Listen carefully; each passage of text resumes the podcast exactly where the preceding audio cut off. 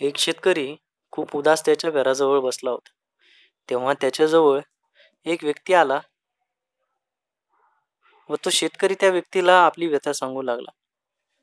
त्या व्यक्तीने त्या शेतकऱ्याला गौतम बुद्धाकडे जाण्याचा सल्ला दिला. गौतम बुद्ध त्यावेळी शेजारच्या एका गावामध्ये आले होते. तो शेतकरी या व्यक्तीचे हे वाक्य ऐकून भगवान बुद्धांकडे गेला. भगवान बुद्धांकडे गेल्यानंतर तो त्यांना आपली व्यथा सांगू लागला. भगवान बुद्ध मी एक शेतकरी आहे मला शेती करणे आवडते परंतु ज्यावेळेस मी काही माझ्या शेतामध्ये पेरतो त्यावेळेस मला त्यातून काहीच मिळत नाही. एक वेळेस पाऊस जास्त होतो तर काही दुसऱ्या वेळेस पाऊसच पडत नाही. त्यामुळे माझे फार नुकसान होत आहे मी आणि मला एक वेळेचं जेवण देखील मिळणं कठीण होत आहे. गौतम बुद्ध त्या शेतकऱ्याचे बोलणं शांतपूर्वक ऐकत होते. तो शेतकरी पुन्हा बोलू लागला गौतम बुद्ध मी एक विवाहित आहे. मला माझी पत्नी आवडते पण कधी कधी ती मला अशी टोचून बोलत असते आणि त्रास देत असते. त्यामुळे आमच्यामध्ये खूप वाद होतात. मला दोन मुले देखील आहेत. मी त्यांचेही खूप लाड करतो परंतु कधी कधी ते माझ्याशी तुच्छतेने वागतात कधी ते माझे ऐकतच नाही. त्यावेळेस असे वाटते की ही नक्की माझीच मुले आहेत का? अशा प्रकारच्या अनेक गोष्टी तो गौतम बुद्धांकडे सांगू लागला. त्याच्या या गोष्टी गौतम बुद्ध शांत चित्ताने ऐकत होते. परंतु शेतकरी अशा अनेक गोष्टी सांगतच होता सांगतच होता सांगतच होता. परंतु गौतम बुद्ध एका शब्दाने देखील बोलत नव्हते. जो काही तो सांगत आहे ते मनपूर्व ऐकत होते. सर्व काही सांगून झाल्यानंतर आता त्याच्याकडे काही सांगण्यासारखे उरलेच नव्हते. तो शांत झाला. आपल्या मनातील सर्व काही सांगून मोकळे झाला किंवा त्याचे मन मोकळे केले. गौतम बुद्ध त्याला काहीतरी सल्ला देतील किंवा त्या गोष्टीमधून मार्ग काढून देतील. या हिशोबाने तो गौतम बुद्धांकडे उत्तरांची आस ठेवून बसला. परंतु गौतम बुद्ध शांत बसले. त्यावर तो शेतकरी म्हणाला गौतम बुद्ध मी खूप लांबून आलो आहे. तुम्ही या मला या समस्येवर काहीतरी मार्गदर्शन करा. काहीतरी उपाय सांगा. त्यावर गौतम बुद्ध म्हणाले मी तुझीच कुठलीच मदत करू शकत नाही. त्यावर तो शेतकरी आश्चर्यचकित झाला आणि म्हणू लागला हे आपण काय बोलताय?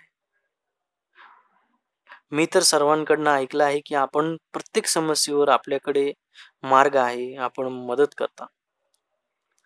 तुम्ही मला मी एक गरीब शेतकरी आहे म्हणून मदत नाही तर करणार? त्यावर गौतम बुद्ध म्हणाले प्रत्येकाला आयुष्यात समस्या असतात. एक समस्या गेली की दुसरी समस्या समोर येत असते. त्याला प्रत्येक व्यक्तीला स्वतःला त्याच्यातून मार्ग काढत जीवन पुढे न्यायचं असतं. त्यामुळे तू कितीही कठोर परिश्रम कर एक समस्या गेली की दुसऱ्या समस्येला समोर जावं लागतंय. हे तर खरे सत्य आहे.